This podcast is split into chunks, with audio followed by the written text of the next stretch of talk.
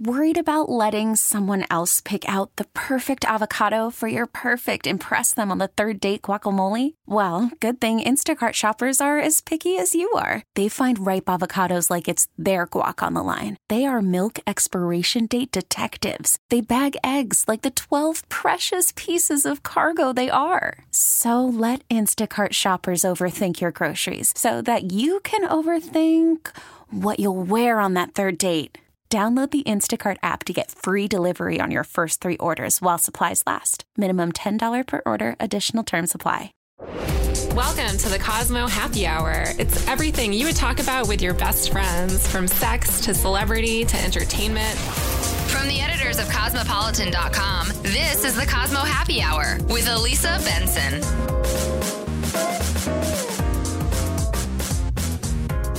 According to the CDC's most recent available statistics, more than 29,000 people died of opioid, painkiller, or heroin related overdoses in 2014, more than any other year on record. Harder to quantify, though, is the devastation those drugs have wrought upon families and children. Most of us saw an image that went viral in September that law enforcement officials in Ohio posted of a grandmother slumped over after a heroin overdose in the front seat of her car with her four year old grandson in the back. Authorities later placed that boy with relatives, but other kids don't have that option. Today, we are talking to a real mother and a real daughter who are talking and sharing their stories of heroin addiction with us. I'm Elisa Benson. This is Cosmopolitan.com's Happy Hour podcast, and today we're talking about heroin addiction. Joining me on the panel today is Cosmopolitan.com's features editor, Emma Barker. Hi, Emma. Hi, Elisa. So, you just published these stories on Cosmo um, last week, I guess it was. Yeah. Um, and tell me a little bit. We mentioned um, this image that went viral of this you know, grandmother and her kid, um, sort of showing the effects of a heroin overdose on a family. And it was a really a poignant image that went viral. Was that sort of the impetus for running these two stories on the site? Yeah, and I think a big reason that these kind of there were actually a few different images that went viral. One was also a video of um, a couple who had uh, overdosed and or you know were just uh, very high on heroin and were just kind of like laying weirdly around on a on a front lawn. There were a few situations where either law enforcement or just someone on the internet posted images of a couple with a child who and the child clearly didn't really know what was going on and is just kind of like waiting for someone to come and like take charge of the situation. And I think one of the big reasons that those images went viral recently is because we've been hearing a lot about this um, painkiller and heroin epidemic that's been taking over the country and really, especially in the Midwest. I think Ohio is the worst of it. Um, My home state. Yeah. Go Ohio. Uh, so. Um, this has really been taking over, and we've been hearing these stories of addicts, but you don't always see the like you know, three year old child who's just sitting there being like, my mom is passed out. I don't know what to do. Um, and, and, I think this these images really pointed that out. And so that's one of the points that you um, make in these stories, and that was a paragraph from the story that I was reading um, just now as part of this intro. But basically 2014 is the latest year we sort of have the official statistics about how much this epidemic is on the rise and as a direct relation to that experts are saying we're seeing a spike in Ohio specifically, we mentioned in the story um, a spike in the number of kids in the foster care system. Yeah. Um, so spiked 13% in Ohio. Um, more babies are hospitalized in Ohio for symptoms of opiate dependence than in past years, from 14 for every 10,000 live births in 20 in 2004 to 134 per 10,000. Which is still a small number. I mean, 134 babies per 10,000 is not a lot, but when you compare that from being up from 14 babies, yeah, it's a 10, it's a quick increase. And obviously, we can't say for sure if the foster care numbers are directly tied to heroin use, um, but it's you know most experts agree that the correlation is very tight the correlation is very tight. So, um, did anything? We're going to talk to um, to two of the women that we featured in these two stories that are live on Cosmo now. We're going to jump on the phone with them in just a few minutes. Um, the who is the writer on the piece? So Kristen Mascia reported both pieces, and she had done a series for us a year or so ago, maybe two years ago, right when this was kicking off. You know, the 2014 statistics was two years ago, and um, she interviewed um, a series of people who had been addicted to heroin in their early 20s, um, just kind of like about how that gets going because it's not like a it's not the same as other addictions in every way in that usually it often starts with painkiller use. So maybe they had a surgery or maybe they had some sort of chronic pain and they're prescribed a painkiller. Um, and then they just become dependent on that and eventually they just need heavier like heroin is essentially just an extremely powerful painkiller. Um, so it's kind of just like the next step for a lot of these people. And it's you know crystal who's the the mom we feature in the story says um, you know no one thinks they're going to become addicted to heroin. Like she started taking painkillers right. and then just one day like it wasn't enough and someone offered her heroin and she liked it. And it went from there. Yeah.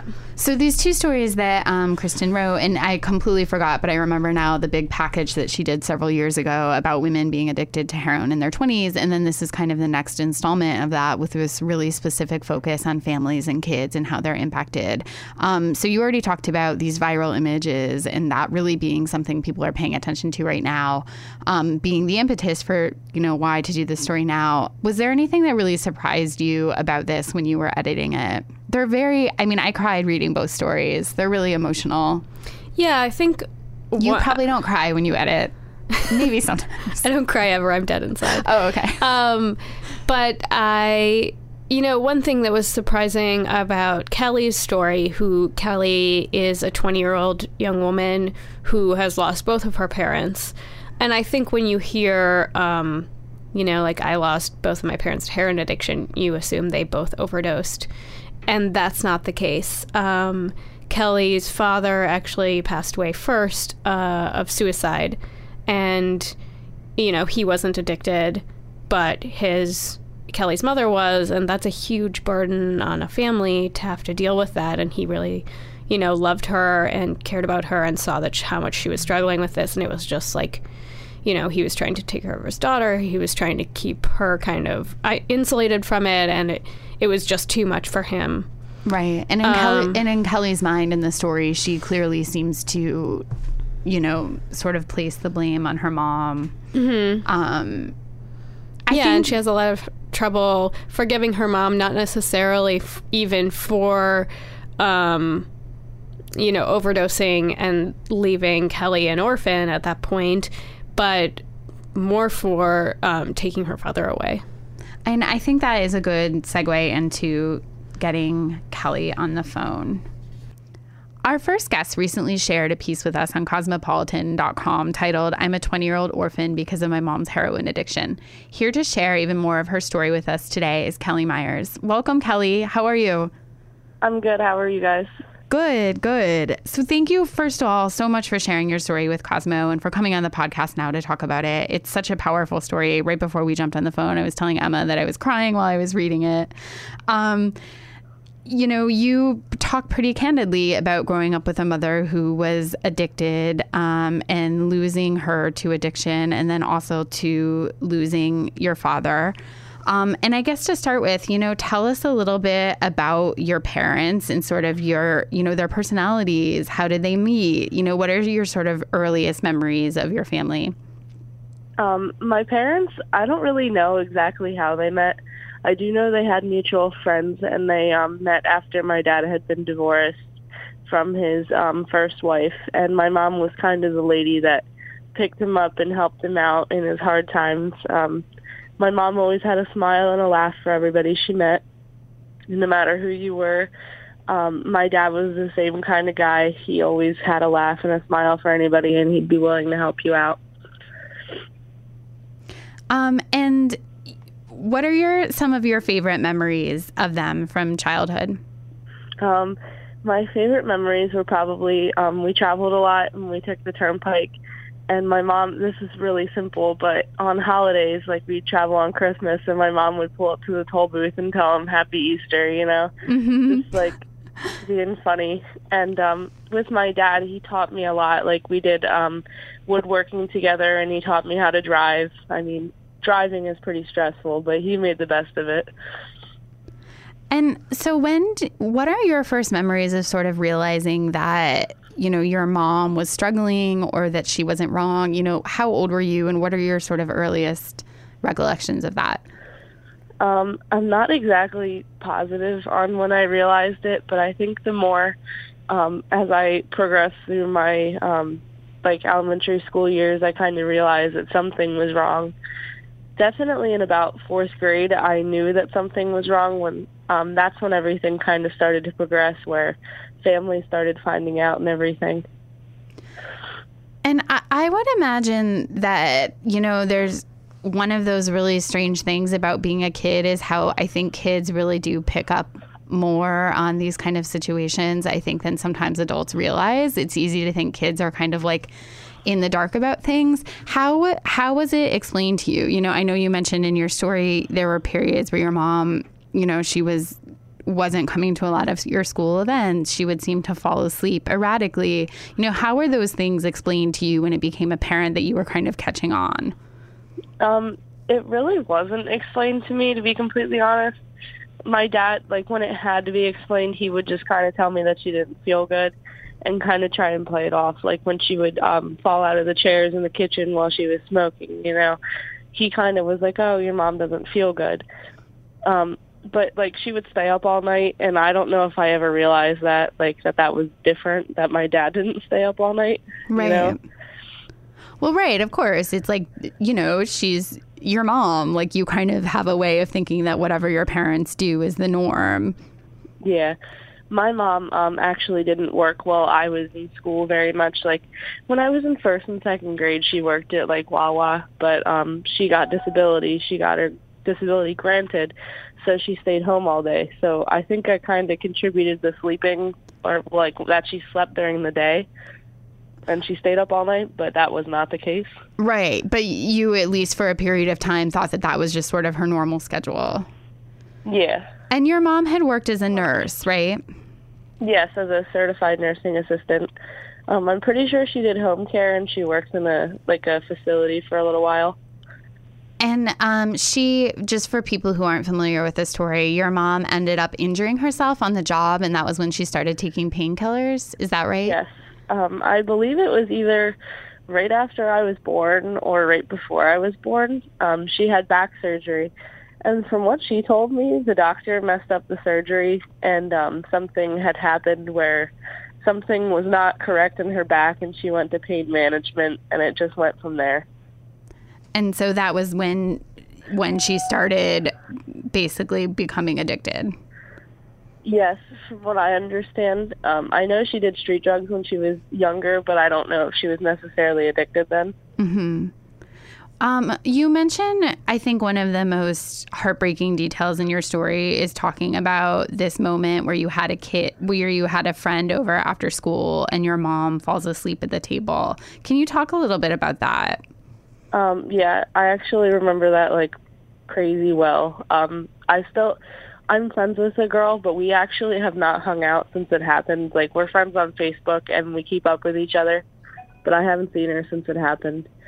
Um, she came over and I think we were on the same softball team at the time and she had come over after practice or before practice and my mom had made sausage and my dad was at the table with us and my mom was reading the newspaper and it was like open so you couldn't really see her. Well, she had her fork in the sausage and she didn't move for a while and she was sleeping and well nodding out and my friend kind of looked at me and my dad didn't know what to say.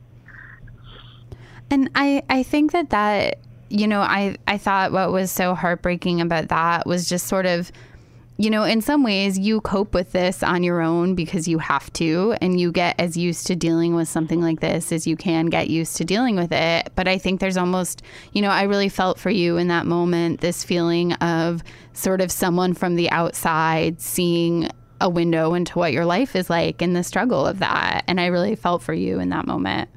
Mhm. Kellie, did your friends at school, did this ever come up with your friends? Like, did she that did that friend ask questions of you when that happened? Or did you find yourself ever having to explain it to other people? Um definitely when i was in like seventh or eighth grade i had a, a girl that became one of my best friends and she would come over and work on projects and everything and as my mom's addiction progressed it definitely became one of those things that i had to explain like she'd spend the night and we'd spend all night in the basement and she'd be like, "Well, why can't we go upstairs?" And I was kind of hiding it from her. Hmm. But when she found out about it, um this I don't know if she ever told her parents or not. Um so we became really close and she understood, I guess, as much as she could cuz she knew that my dad would never let us in danger with her, like with my mom meaning her. And um we actually became neighbors like when we were in 10th or 11th grade, my dad moved out and we became neighbors. So her parents became very understanding of the whole situation. So it was good that we were friends. Kellie, one of the things that you mentioned in your story is about getting a standing ovation at graduation. Can you tell us about that and what happened? Um, yeah, I can. My the friend I was just um, talking about, she had texted me like a couple nights before graduation, and she asked for our yearbook editor's phone number, the teacher and I was kind of hesitant to give it to her because I didn't want to, you know, let that teacher out in the open with students because she had confided in me to keep our like cell phone numbers private. Um, so she had asked me something kind of like bogus, like I want to buy a yearbook or something because she didn't have one, and I didn't give it to her. Well, my friend went behind my back and found out this teacher's phone number and had organized a standing ovation. I guess it was only supposed to be a few people, and it turned into the entire school district, including like all the parents at the graduation too. That's amazing. And, um, I was in line for graduation, and I knew that my grandmas were going to give me my diploma, but they were kind of like hidden, so I didn't really know where they were. And um, my favorite teacher had given me a dozen roses, and I went on stage, like I was standing to go up, and they said, "Are you ready?" And I said, well, that's kind of a dumb question. Like, yeah. and they were talking to everybody else and not me.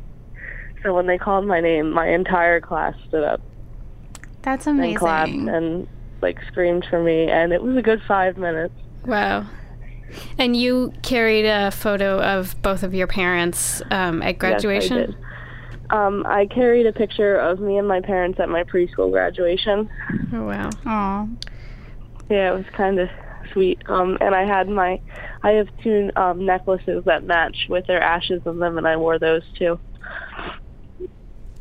Had your people at your high school, because both of your parents passed away when you were in high school, did they know? They clearly knew what happened. Like, did you take any leave from school when that happened, or how did you yeah. deal with that? I was out for um what became an extensive amount of time. Um when I was when my dad had died, I was in science class.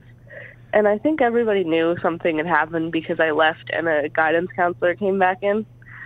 Because well, I was like really determined to go in and get my books, but obviously at the time I like lost my shit for mm-hmm. lack of a better word. Mm-hmm. Um I was out of school probably for a combined two months here and there. I went back like in the morning, but by the afternoon I was so overwhelmed. Um, my friends knew too because my teachers had um, cut my work down. So like while they were like doing things, I was just there. I wasn't necessarily doing anything because it was just too stressful. Sure. And so after graduation, you now work as a nursing assistant like your mom did. Why what made mm-hmm. you decide to pursue that career path? Um, I was actually working part-time at like a clothing store and um I was living with my aunt and she told me that I should probably get a full-time job. And home care for um being a home health aide is the same thing as a nursing assistant. Mm-hmm. That had an opening and I did that for a year and I thought that since I did it at home, I could do it in a facility, and that's what I currently do. It just came like second nature to me, I guess. Right, right. And it's not an easy job. Right, for sure. And what do you, you know, the we again are so thankful that you shared your story with Cosmo um, and are talking about it on the podcast. And before um, we got on the phone with you, Emma and I were talking about, you know, part of the reason um, that we wanted to run these stories now is because there have been all of these images going viral of really showing the effects that heroin overdosing and addiction can have on children. Um, you know, these images of kids in the backseat that I'm sure you've seen. Um, mm-hmm. You know, how did seeing those images that kind of blew up on the internet earlier in the year, like, how did how did you feel when you saw those images? Um, when I saw them, I became furious because I knew that somebody that I couldn't help was struggling, especially that young child in the back seat. Like, he was probably four, I think, something around there. And I just felt like I couldn't do anything, like I was helpless, like I was during my um, bout with my parents' addictions. Um, it was so it. I had to like kind of shut my phone off because I was so upset that I saw this that I couldn't do anything about it.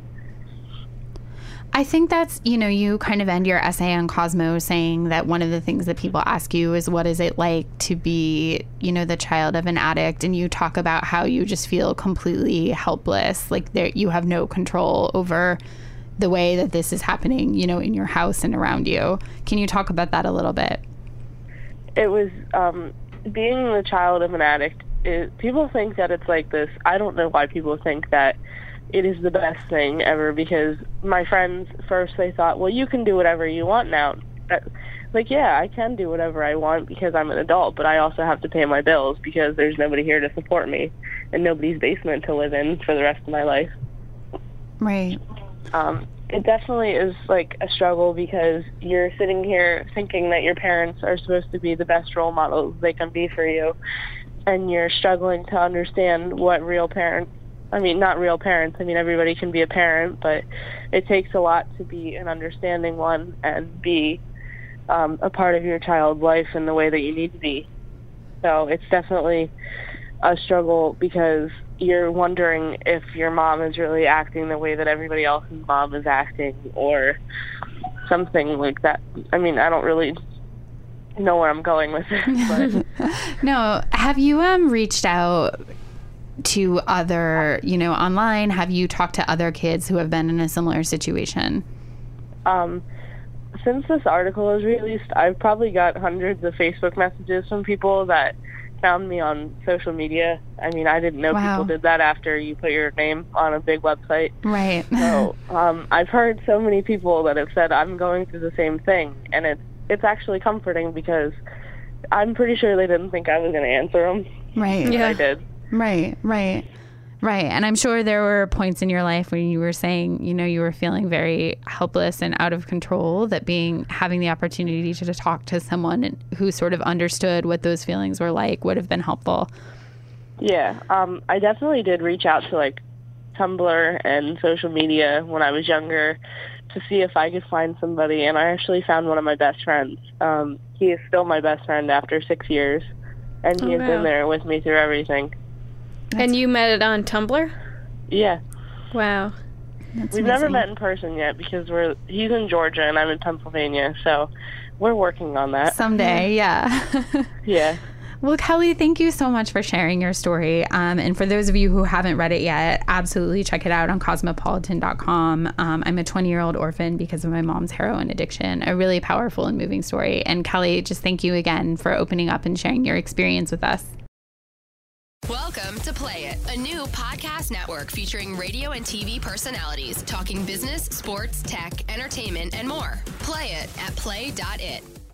Our next guest also shared her story with us on cosmopolitan.com. She's a mother of two and a recovering heroin addict. Now she runs the website erasetheshame.com for people pursuing recovery. Welcome, Crystal. Hi, Crystal. How are you? Hi, I'm good. Thank you. And where are you calling from today? I am calling from Shelby, Ohio. Uh, I grew up in Ohio. Yeah? Yeah. Northwest Ohio in Findlay. Oh, okay. Yeah, that's not real far from here. Yeah, neighbors. well, Crystal, first of all, thank you so much for sharing your inspirational story with us. Um, what has been the reaction since the piece went up last week? Have you heard from oh, people? Yes, I've had a huge outpouring of just positive responses. People messaging me on Facebook that I don't even know whether they're recovering addicts or family of addicts or just you know whoever. Um, you know, they're just messaging me and telling me how inspiring it was, or asking you know how they can get somebody help, or asking for help themselves. So it was it was really great to see that. That's amazing. And so, for those of you, or for those people listening who haven't read the piece yet, can you sort of walk us through, you know, when did you start using heroin and how long now have you been sober? I started using heroin in my early 20s, and so I'm 36 now.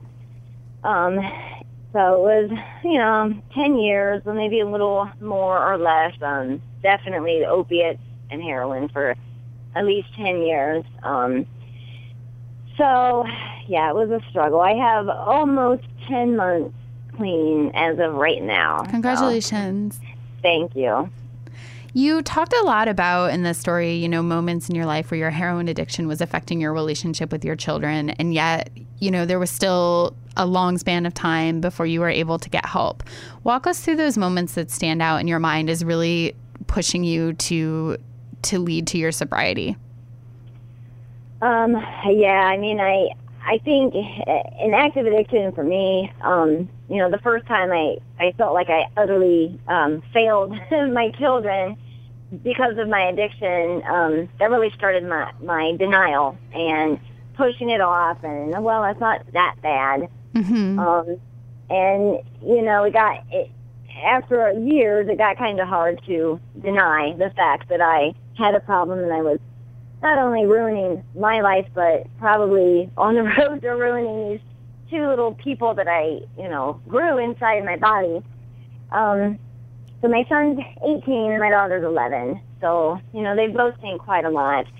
Um, the, the first thing that really popped into my mind was um, when my son was bitten by a dog, and I was almost an hour away still. I was, you know, scoring dope at the time, and he got bit by a dog at a park and um you know another parent another mother took him to the emergency room. And so it was like 45 minutes before I even got there to be with him. Um you know I took my daughter on dope runs with me and I passed out in her lap like nodded out put my head in her lap while painting her fingernails one day um, and what would your, you know, what what did your daughter say to you? You know, when you're painting her fingernails and passing out in her lap. You know, how does she understand at that point what was going on? No, she didn't. Not at that point because that was probably three or four years ago. So mm-hmm. she was young. Um, but yeah, she was still young. But at the same time, she was kind of used to it because what she said to me was, "Hey, mom, you know, you passed out in my lap again, or you, you fell asleep again," and I was just like, "Wow, you know what." at the moment it's like, oh my god, I can't believe I did that. But then I, you know, I blew it off for a long time and right. continued to hurt them. Was there ever a moment when you kind of, you know, I know you you mentioned in the story that you didn't really think it was that big of a deal at the time or that you know, you had little moments of clarity, but was that kind of suppressing like a like did you kind of know that you had to say something to them, or were you really like um, kind of in denial about it? I was in denial, um, and I even, you know, was uh, kind of as arrogant. I mean, when I look at it now, it's like, how could you, you know, say this or think this? But you know, mm. I rationalized it like, well, you know they they still live with me and they they have food and running water and I still get them to school, you know, but I mean their needs were still not being met. Mhm. And when did you kind of realize like, "Oh, I need to explain this to my daughter." Like when is that kind of the first time that you like told her what was going on?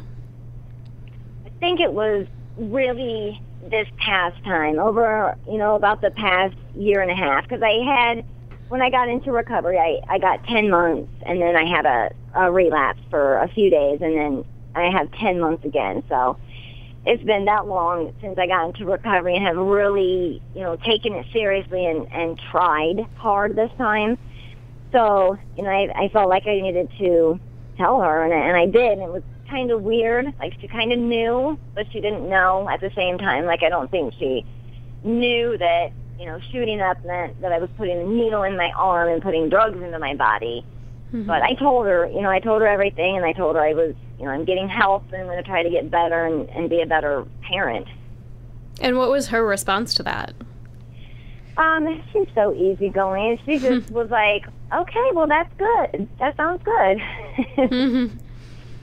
Um, one of the things that you mentioned in the story that I thought was really interesting is that you say, you know, even though there there are these periods, and of course, you know, the denial aspect of all of this is understandable. But even though there were periods where you were in denial about maybe how bad things were or um, how much this was affecting your children, you said that they were never not on your mind. You were thinking about them constantly. Can you sort of talk about what you know, it was like in those moments where you're, you know, high, but you're still sort of thinking about your kids and thinking about, you know, wanting to be a parent for them. Yeah, it's really depressing. And I think it um, that kind of starts a vicious cycle, and probably a lot of addicts can relate that, you know, it you're not taking care of them, and you have phone services in your life, and your family's, you know, mad at you and wanting you to, you know, stop using, and you can't. So then you feel bad and you're neglecting your kids, and so you use more because you don't want to think about it.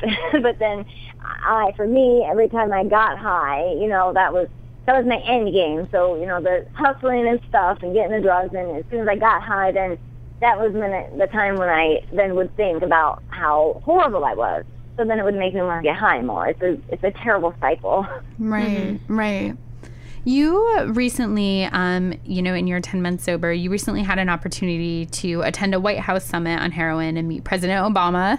Tell us what that was like.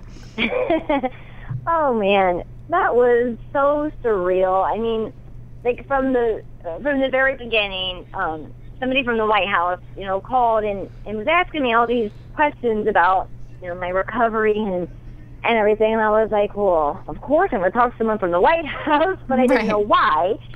Um, so then, it, then he called back the next day and asked if I would like to be on this panel and you know meet the president and and talk to him about my addiction and recovery.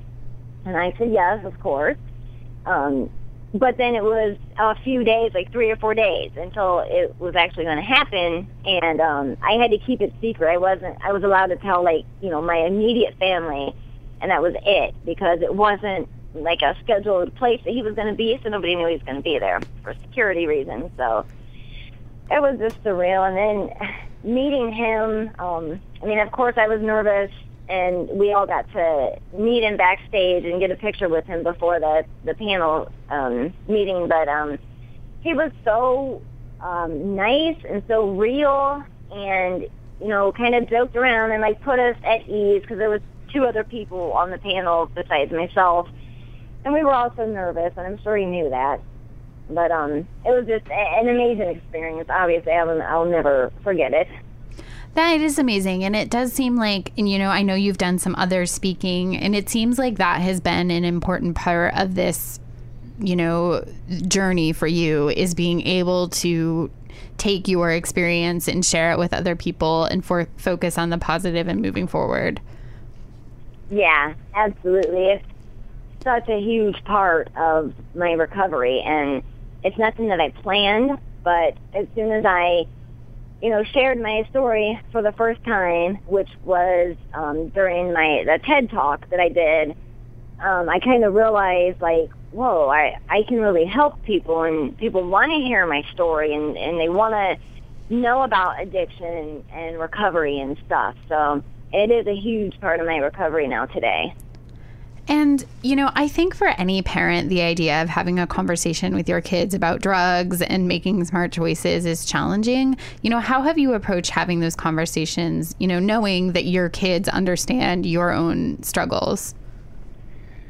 I am 100% honest with them now. Um, you know, I lied and and hid my addiction from them as best I could. But you know, them and my whole family really was unwillingly taken hostage by me. You know, so I kind of have thought about it. You know, they they didn't want to go on my addiction with me. So, you know, I'm going to open up my recovery to them so, you know, they do, they can experience that positive part of it.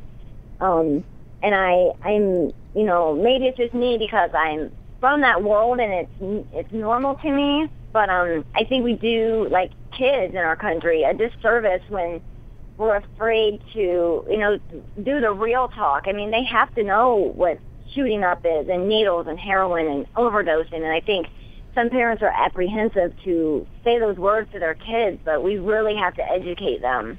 Mm-hmm. But at the same time, you know, you mentioned in your interview that you um, didn't think the the law enforcement putting out the the photos of you know the couple nodding off while their child is in the back seat. You didn't think that that was a you know good tactic to kind of like a scare tactic by the police to um, draw attention to this issue because it shames um, yeah it shames the addicts. Can you talk mm-hmm. a little mm-hmm. bit about that? And that ties into your website, Erase the Shame, as well. Yeah, totally. Um, yeah, I was actually appalled. Um, and I mean, maybe maybe they just don't understand. I always want to give people the benefit of the doubt that they didn't understand how shaming that was. Um, and I and I do remember. I think that you know that specific article said you know this is the other side of addiction, and I remember thinking, no, it's not. Recovery is like the other side of addiction. We need to start showing this positive um, recovery. I mean, that that needs to be on the front pages. Is you know recovery stories and people that are helping other people. um, and you know the shame and the stigma. What I realized was, um, you know, I never I mean, I felt the shame from society, but never really from my family um, or from employers. I guess I never let it affect me, maybe.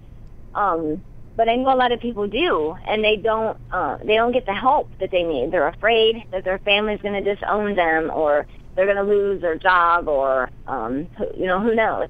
Right. I think um, that's exactly what you said earlier. It sort of yeah. just feeds into that cycle that makes people less likely to get yeah. help. Yeah, um, totally. Crystal, I think you are so brave for sharing your story. Um, you know, not only because these things are so difficult to talk about, but because we live in a moment where people want to blame and shame parents for everything and anything. Um, yeah. I think, you know, being a mom is so difficult on its own, and let alone when you have this you know, important and powerful um, story to tell, but one that you know will be met with judgment. So I think it's amazing that you are you know, being brave enough to tell your story. And um, is there anything that you would want to say out there to other moms or to people right now who are struggling? Yeah, just reach out, um, get help. There's people, there's so many communities. I'm, um, you know, I have two pages on Facebook aside from mine that's just under my name, but mine's called Erase the Shame and Erase the Shame and Stigma of Addiction. I do videos for those, and then I'm also assistant publisher for a large community called Kill the Heroin Epidemic Nationwide, and I do videos there. Um, there's there are great communities with people that are you know working every day to get people into treatment, um, to give them hope and inspire people and show them that recovery is possible. And I know that the hardest thing to do is to reach out. But I think, you know, it's kind of changed. It used to be you had to reach out, you know, to a counselor or someone but now there's, you know, these people like myself creating these pages and and they work so hard just to get people into treatment every day or just even just to listen to them. I talk to people every day and just I think talking with them and, and relating with them just helps them even. Yeah, you shared a powerful story about a woman who reached out to you who um, was a mom. And, you know, maybe some people have the misconception that if you're an addict and a parent, maybe you don't like really care about your kids that much. But she was saying, you know, she didn't want to go check herself into a treatment program because she didn't want to be away from her kids. And um, what was the advice that you shared with her? Yeah, and that's and and you know, and I can I can totally relate because that was my problem too. Um, you know, it's either be away from your kids for, you know, that amount of time while you're getting clean and recovering and learning these tools and these coping skills, um, you know, or they can be taken away forever or worse. You know, we can anyone can overdose, especially with the carfentanil that is going around now. It's like it's a gamble every time someone uses heroin. Um, and I'm lucky my kids were never taken away, but you know, I kind of wave that option to her, like, you know, go away for a little bit and get this treatment, or, you know, you don't know what could happen in the future if you don't. Mm-hmm. For sure. Well, Crystal, thank you so much for sharing your story with us and for talking about it on the podcast. We appreciate it so much. And I just want to remind everyone to check out your website, erasetheshame.com. But thank you Yes. so much, Crystal. Talk to you soon. Welcome to Play It, a new podcast network featuring radio and TV personalities talking business, sports, tech, entertainment, and more. Play it at play.it. So this was an emotional episode of the cosmopolitan.com happy hour podcast. Not so happy today, but um, you know, I just think both Kellie and Crystal, I think it's just amazing that they're sharing their stories. And you just can't imagine what it would be like to be going through something like that and feeling so alone. And so I feel like them talking about their experiences and focusing on how they've moved past. Like I just hope people are reading this and listening this. Yeah. You know- and Crystal's such an inspiration in like it's not it's never too late, you know. Right. She's working really hard on repairing her relationships with her two children and her daughter is still young enough that she is really um you know, still being able to attend school events for her daughter and really be there for her. Absolutely, absolutely. And I just, her sort of, you know, shamelessness in talking about it and saying she wants to be so honest with her kids and she wants to be so honest in the story that she's sharing, you know, mm-hmm. publicly, I think is. As I like said like nine times on the phone, really brave. Yeah, but and Kellie really being a support system for other kids, you know, there there's so much, especially now that kids have the internet so young, like they have the ability to reach out to people on their own, and now there's people like that that have had these experiences that they can talk to, and it's so sweet that she met her best friend online through that Right. experience. Right. I also think it's really, we didn't dwell too much on it, but you know, she's working in the same, you know, she's working as a nursing assistant and, mm-hmm. you know, her sort of saying, like, I was really used to taking care of people and now being able to do that for other people in need, I think is amazing. Yeah. So, um, yeah, I'm crying all over again. Yeah. Crystal, Kellie, thank you both. Um, I do also want to say if you or someone you know needs help for addiction, contact the Substance Abuse and Mental Health Services Administration. I'm going to read out the phone number. Of course, you can find them online, but here it is. It's 1 800 662 HELP. That's 1 800 662 4357. Um, I think Crystal and Kellie are both amazing reminders that there are resources out there. There are people out there. You're not alone. People will help you. Um, Emma, thank you. Yeah. Always love I having feel like you. I did nothing here. No, you. um, and as always, Emma is bringing amazing features to cosmopolitan.com every day, including both of these. Definitely check them out if you haven't read the stories yet. Um, and as always, if there's something you want us to discuss on a future episode of the cosmopolitan.com happy hour podcast, hit me up, let me know. You can find me on Twitter and Instagram at Elisa Benson, E L I S A B E N S O N. Emma, where's the best place for people to find you? Um, I'm on Twitter at Emma June, E M M A June as in the month. as in the month. Um, well, thank you so much, Emma. And thank you guys all for listening. Um, I always love hearing from you and hearing your feedback. I will see you guys next week. Bye.